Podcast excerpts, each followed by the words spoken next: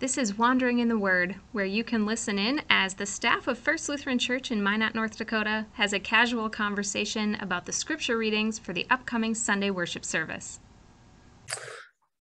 Well, hello, everyone, and welcome to our Wandering in the Word today for Sunday, October 24th. It is October. I don't like that. It's like the end of October. It's the end of October, which means November and which means it's cold. And um, Yeah. anyways, Today, Yeah, it it's is. cold.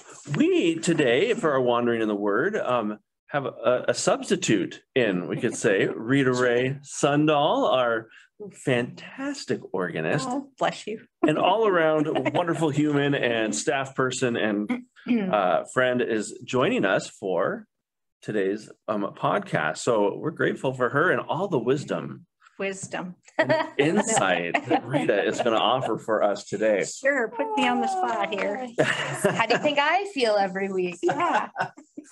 well, well, yeah, we'll just be quiet and bask in Rita's Knowledge. Greatness. Rita's knowledge and greatness. Yes. but um, yeah, so um, for this upcoming Sunday, October 24th, um, we have some interesting Bible verses. So why don't we go ahead and dive right in? Um, Rita, would you mind reading our gospel? Not at all. Gospel reading is taken from Mark chapter 10, and it's verses 46 through 52. They came to Jericho as he, Jesus, and his disciples and a large crowd were leaving Jericho. Bartimaeus, son of Timaeus, a blind beggar, was sitting by the roadside. When he heard that it was Jesus of Nazareth, he began to shout out and say, Jesus, son of David, have mercy on me. Many sternly ordered him to be quiet, but he cried out even more loudly, Son of David, have mercy on me. Jesus stood still and said, Call him here. And they called the blind man, saying to him, Take heart, get up, he is calling you. So throwing off his cloak, he sprang up and came to Jesus. Then Jesus said to him, What do you want me to do for you? The blind man said to him, My teacher, let me see again. Jesus said to him, Go, your faith has made you well. Immediately he regained his sight and followed him on the way. Okay.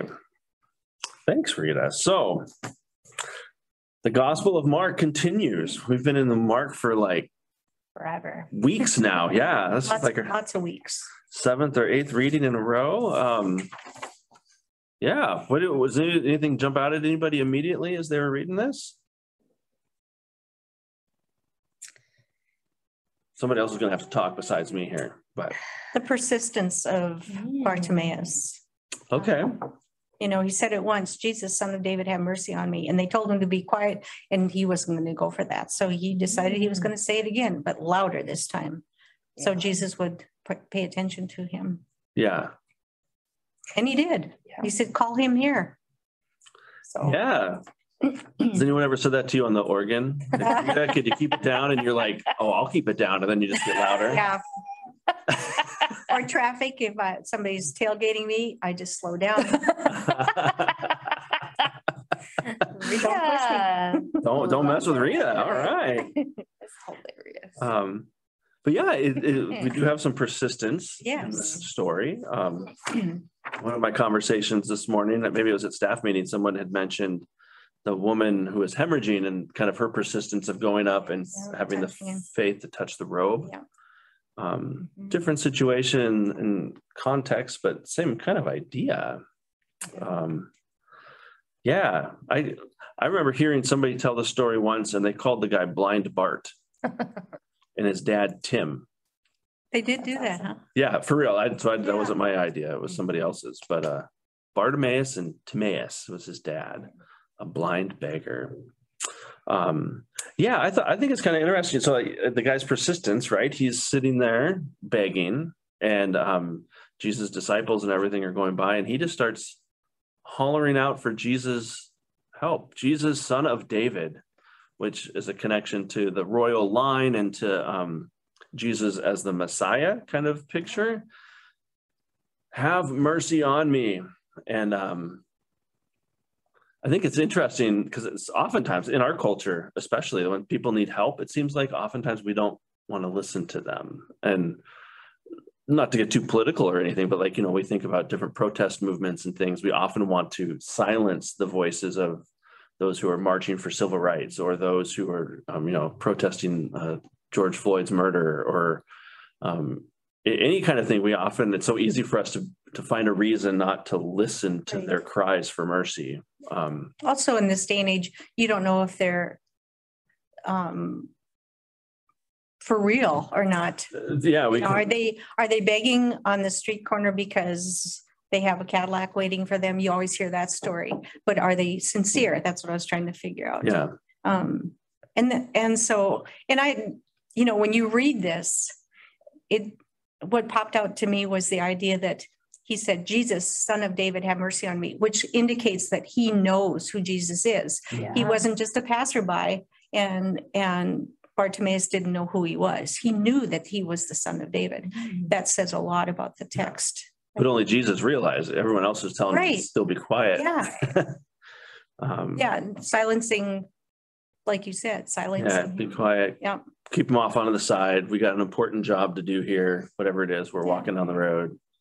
Um, but Jesus, uh, and we, I think this was said at our staff meeting too. Jesus always seems to be, have his eye and ear open for those on the margins. That need him.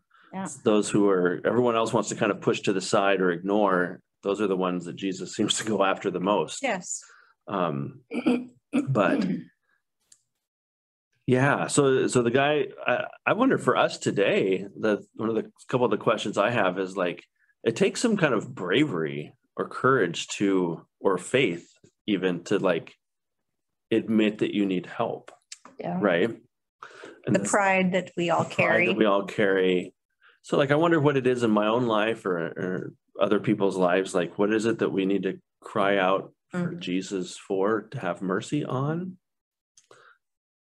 And a follow-up question would be Jesus' question to to Bart, to blind Bart. Jesus said to him, "What do you want me to do for you?" Yeah. Which is interesting because the guy was clearly a beggar Yeah. and blind, but Jesus didn't assume that that was what his Needed. deepest need Yeah. was. Yeah, that's true. Um, the guy says, you know, I, I want to see again, Yeah. meaning that it, at some point he was able to see and had lost his sight. What's his story? What's what is blind Bart's story? Like, how did he lose his sight? How long? Um, and and I wonder, like, you know, if if we were in that same boat and Jesus was walking by and we cried out, you know, Jesus, have mercy on me. I'm Mhm. so sick of being sick, or I'm so sick of this pandemic or of uncertainty or division. Um, have mercy on us. And Jesus came up and said, What do you want me to do for you? Yeah. We might say, Well, I want a new car, you know, fix this problem. But I I have a hunch that Jesus would be like, would sit, follow it up with, What do you really Right. need? Mhm. We probably could keep asking that question until we could boil it down to some kind of deepest fear or insecurity that we have. Um, and I think that's kind of an interesting self-reflection question for us in a sense. Um, you know, what what do what do we want Jesus to do for us when we come to worship on Sunday? Is it really to just help us feel warm and fuzzy on the inside, or is there some like deeper life change and questions we need to wrestle with um, so that we can go out on our way following Him in the world? I don't know. Hmm. I should just write that down for a sermon then, huh? Yeah. And and I also like that Jesus said to him, because he recognized that this man had faith. So he said, you know, your faith has made you well, which says a lot. Mm-hmm. Yeah. And you know, we were we were talking at our text study this morning, and I, I think about this all the time when we have these kind of miraculous healing stories from Jesus. Is like, but why his faith and not the other blind person that was probably Yes. Maybe even Yeah. yelling out the same thing? We just don't have their story, and that person's faith did not make them well. Um, you know, we I, you talk to a mom who has a sick kid with some kind of chronic illness, like the impl even though we don't mean it, the implication of saying your faith has made you well is that Right. your lack of faith is keeping you from being well, Yeah. right? And that's not what we say, and that's not what we mean, and it's obviously a far more complex That's, issue. I was gonna say, this really complicates it. It does complicate it, yeah, and it's hard for those who have a, a chronic migraines or chronic pain or something to be like, well, I come to church every Sunday, or you know, I pray every day, and I'm not Why is this? happening? why is this happening to me? And I mean, it doesn't answer that question. But it is interesting that uh, the last line here from Jesus, Jesus said to him, Go, your faith has made you well. I'm going to get nerdy for just a second because I looked it up. But the Greek word, so the original language that the Bible was written in for the New Testament, well actually means whole, complete. That makes sense. Yeah, so it's not like go your faith has made you good or it's your your faith has made you whole. It is your it's made you who you are, you're complete. Yeah. And he didn't just hone in on the, your faith has made you able to see again. Mhm. The whole, Oh. the whole wellness thing was That's true. Yeah. part of it. You, Rita. Yeah. His, his faith has made him whole. Yeah. And, and that might be a step in helping us understand faith and sickness and, and that kind of thing. But it is a hard one. There's a, there's a tension there, no doubt. Um, but well, why don't we move into we're going to do something we don't often do on the podcast is we're going to read the psalm together so we're going to read it responsibly and responsively Yes. Pressure. Uh, Psalm 126.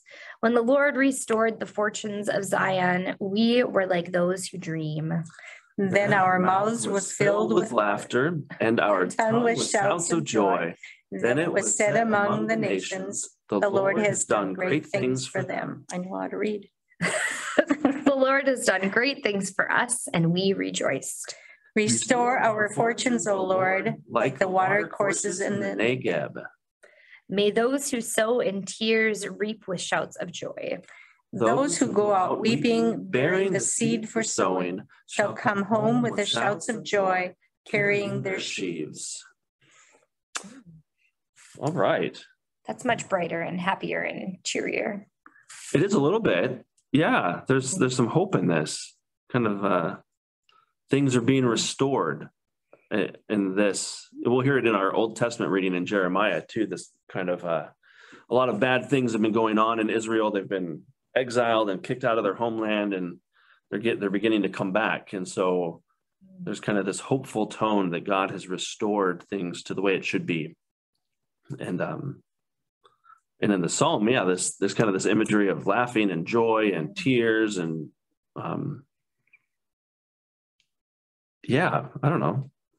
Does this bring to mind any songs for you, Rita? Well, actually, what I was thinking was then our mouth was filled with laughter and it should be then our mouth was filled with laughter and song. And song, yeah. And song because, and our tongues with shouts of joy, because usually when um, you don't necessarily associate music with sadness. I mean, it's, it's done, but it's more, uh, more of a happy thing to, Mhm. is to be able to sing. True. Although there's been, uh, there's also lots of great songs that are very sorrowful and uh, Yes. the blues, you know. Yeah, by all means, yeah. But, but yeah, But in this situation, I just thought that would have been a nice addition to filled with laughter. if you were writing song. Psalm one twenty six, I would have done it that way, yeah. But yeah, because the Lord is great, has done great things for us and we rejoiced. That could be a song in itself right there. Mm-hmm. Well, there you go. You you, you can compose it. I'm trying to. da, da, da, da, da. Oh, it's starting already. Yeah. Coming, It's coming. It's coming. Yeah, um, yeah, 'cause there is kind of this transition from from tears, uh, reap with shouts of joy, go out weeping, bearing seed, carrying uh, shouts of joy again. Um, it's interesting, you know. I'm it definitely upper Midwestern culture. We don't do much shouting or anything loud. We're pretty reserved folk up here. football games, that's about it. Okay, football, that's an exception. That's Yeah. good. I, I've heard some people can yell at their TVs Yes, when they're excited about a football game. Um, whether they're joyful or mourning, right. there can be, or in tears from a missed football kick thing. Been there, done that, yeah. Um, But it's kind of interesting. So the, you know, God has done this restoration for, for Zion, for Israel and bringing them back and their, your mouth is filled with laughter and they're um, so loud and boisterous and telling people about what has happened that all of the other nations go, man, the, the Lord has done great things for them in verse two. It says, I, with our reservedness, we often don't like to talk about what God has done for us, or whether it's shouting or even Right. whispering. Um, I wonder what it would be like to spend a week, you know, looking at for what God has done in our lives and then sharing it with somebody or putting that on Facebook every day for a week. Yes. Um, The kinder things to put on there. things. God Yes. gave me dinner with my family tonight, or um, And that's the way it used to be on Facebook. You always put your happenings True, and they were usually, they were usually very upbeat and positive Yeah. things. True. I- all the good old days of Facebook. you Yes. know. the days are gone. Uh, But I I was looking at that last one. For me, that, um, you know, when you lose somebody in your family and for instance, a parent or something, Mhm. and I could, after playing for so many funerals and you go to the reception afterwards and, and you see people laughing and stuff. And I always thought, this is before I lost my parents and I thought, how, how did they manage to be able to smile immediately after a very, very sad occasion? For instance, those who go out weeping bearing the seed for sowing shall come home with shouts of joy. And I know that probably isn't the, the meaning behind this, but after experiencing my own parents' um, funerals, then you think about, because what you do is you dwell on the memories and that's what makes you smile. And so I just, so I, that's how I interpreted that last verse. Those who go out with weeping shall come home with shouts of joy, carrying their sheaves. And it's also because you know that they're going to where they're supposed to be. Mhm. So, Yeah, and that's probably not the meaning, but that's what grabbed my head Yeah. right sure. there. Yeah, well, May those who sow in tears reap with shouts of joy. yeah. So, There's there's other places in the Psalms where you know, like the weeping lasts for the night, but joy comes in the morning. Yes. And, um, yeah, we just did that not too long ago. yeah, and I don't think that's like a superficial thing, really. I mean, you, you can't tell someone when to be joyful in the midst Right. of grief or Yeah. be like, you're done grieving now. Like Yes. that's we can't do. But Because for we grieve and grieve and we grieve. grieve and it's a very fluid situation. You know, I lost a really good friend just a couple weeks ago and we did the same thing at the funeral. I mean, it was one of the saddest funerals. I mean, I cried for an hour Yeah, plus and then we left and it was kind of like we all then started telling the stories and remembering uh the man that he was and you know if he was it's both- funny and it- we just laughed sure. and Yeah. in some ways it's almost like the harder we laughed the closer to tears we became Yeah. too it was like this weird continuum like the more emotion that would get riled up could switch back and forth and same with tears like you could be so sad and then somebody would make a comment that you know he would have liked this story and then you laugh again and it's Yeah. mhm. it is weird like emotions are weird and grief is weird and um and yet we're created that way Yes. you know we're created to love and when we do that well it it uh you make these relationships that we miss when they are gone then um but yeah so i love the, the psalms because they, they often kind of juxtapose this like deep mourning and tears with joy and that Yeah. they're yeah a lot of truth and god is in the midst of those things so I had a pastor one time who said that when he died, he wanted the hallelujah, hallelujah, hallelujah chorus oh, at his funeral because he said that's what it should be. He said the problem is the people that are left behind are the ones that are sad. Right. But he knew where he was going yeah and so he was rejoicing and and so you you kind of have to remember that too. So the rejoicing comes with this the sorrow too. Yeah, it's kind of, yeah, and it's not, even when we know, you know, that someone is pain free and the cancer isn't there anymore, we still miss them. It's Yes. The human that was with us and that love we have and that relationship. Yeah. And so, yeah, the, that weird Mhm. hopeful morning, you know, kind There of go. Yeah, I thing. like that. um, Is uh is a it's real. So and we have it here in our psalm and you know even I wonder going back to the gospel and to wrap things up, you know, blind Bart, you know, we don't we don't know enough about him or Yeah. whether I just thought it was so hopeful though, because he said he regained his sight and followed him on the way. So, Yeah. you know, that was was, there. that was the positivity of that is he followed him Yeah. and kept him in his heart. Yeah, and who knows, maybe he was there at the, you know, with in some of these other stories along the way as leading up to Jerusalem and and Jesus' death on the cross and um I don't know. Yeah. Well, any uh Any closing thoughts? These are good things. No? Sounds good. Okay, well, uh, again, thank you everyone for joining us with our special guest, uh, Rita Ray Sundahl here, sharing Celebrity. celebrity, local celebrity here in Minot, and, and Melissa as well. Uh, for- thanks for joining us for our Wandering in the Word for October twenty-fourth, twenty twenty-one. Uh, we look forward seeing you in worship or um, online or uh, on the radio or however it is you join us and participate in uh, this congregation. We're glad that you do that. And um, until we see you at one of those times, we'll uh, talk to you next week on the next Wandering in the Word. So take care, everyone. Bye. Bye. Bye.